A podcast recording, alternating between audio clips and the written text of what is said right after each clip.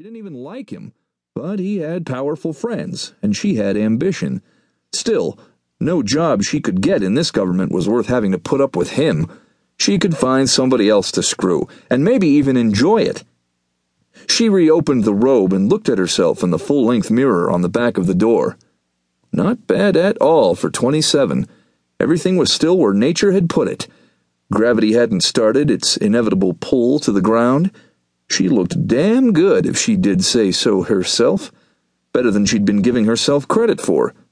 Better than anybody old Louis out there would see again for a long, long time. That was that. Then. It didn't even take much courage to decide. She'd just go out there right now and tell Louis this was the last time they'd see each other. Let him find somebody else to watch walking away from the bed. She tossed back her damp hair in a defiant gesture, left the robe open so he could see what he'd be missing, and marched out to give Louis his marching orders. The only thing that stopped her was the stunned, amazed expression on his face. That and the kitchen knife sticking out of his chest. Part 1 The Lizard. Chapter 1 In retrospect, it all started with the lizard. A gecko? I said. You want to give an eight year old girl a gecko? I stared into my bedroom closet with what I'm sure was the same expression Dr. Livingstone had assessing the Nile for the first time a combination of absolute wonderment and complete confusion. My wife Abby stood behind me doing her very best not to snicker. They make very low maintenance pets, she said in a soothing tone, as if she were addressing a potentially dangerous mental patient. You don't have to walk them, you very rarely have to clean the aquarium, and they never make any noise. Try the blue one. She indicated a royal blue Gap t shirt I'd been avoiding. I turned to her, surprised, and pointed at it. Yes, Abby nodded, that one.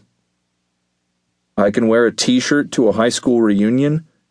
And why exactly does our daughter even need a pet that looks like it escaped from the land that time forgot? Abby smiled tolerantly, once again secure in the knowledge that I would indeed collapse into a heap of quivering jelly without her. On her way to the bedroom closet door, she pressed by me, and I did very little to get out of her way, thus necessitating as much pressing as possible. Leah loves animals. I want to encourage her to develop that interest, and this is the easiest way to start her on her way. Don't worry, you won't have to do anything. Famous last words. My wife, befitting a woman of her dignity and accomplishment, stuck her tongue out at me. She leaned into the closet. We have a lean in closet in our bedroom, meaning that it's roughly the size of a small refrigerator, so all you can do is lean in, and came out with a blue t shirt a pair of black jeans I actually fit into, and my black sport jacket, which is made of something that approximates suede without actually harming any animals to produce it. Abby laid the clothes out on the bed. There, she said. My Hollywood scriptwriter disguise, I said, nodding. On the rare occasions that one of my screenplays has generated enough interest for me to actually meet with the producer, and that is upwards of once, I have worn this exact ensemble.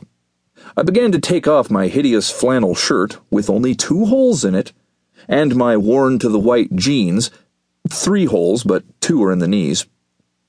Certainly, Abby said. Show your old classmates how cool you are.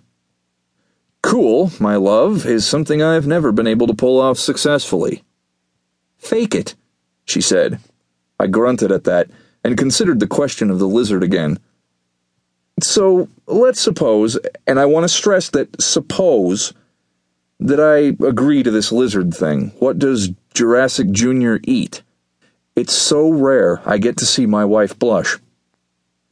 As with everything else, it becomes her, but it's unusual that she'd be flustered enough to let it show. I braced myself. She mumbled something. What?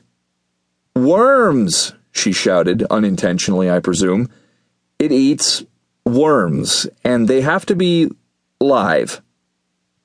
Live? As in alive? We're asking our eight year old to feed one living thing to another living thing as a character building experience?